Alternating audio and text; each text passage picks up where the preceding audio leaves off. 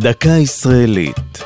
השבוע שבי ושחרור לציון 80 שנה לפרשת פדויי השבי, והפעם חטיפה באוויר.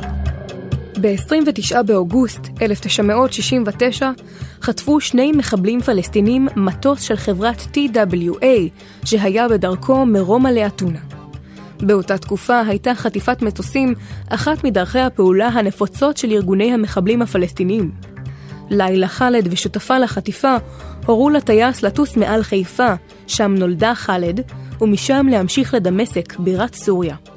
במטוס היו באותה עת שבעה אנשי צוות ו-120 נוסעים, בהם שישה ישראלים.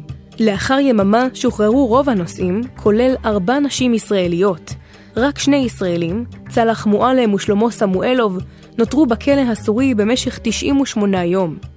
המשא ומתן לשחרורם הסתבך.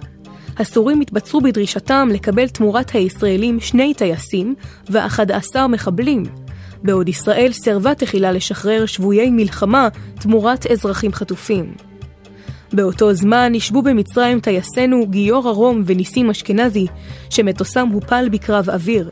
כשמצרים התנתה את שחרור הטייסים בעסקה לשחרור השבויים הסורים, נדחקה ישראל לקיר ונאלצה להסכים.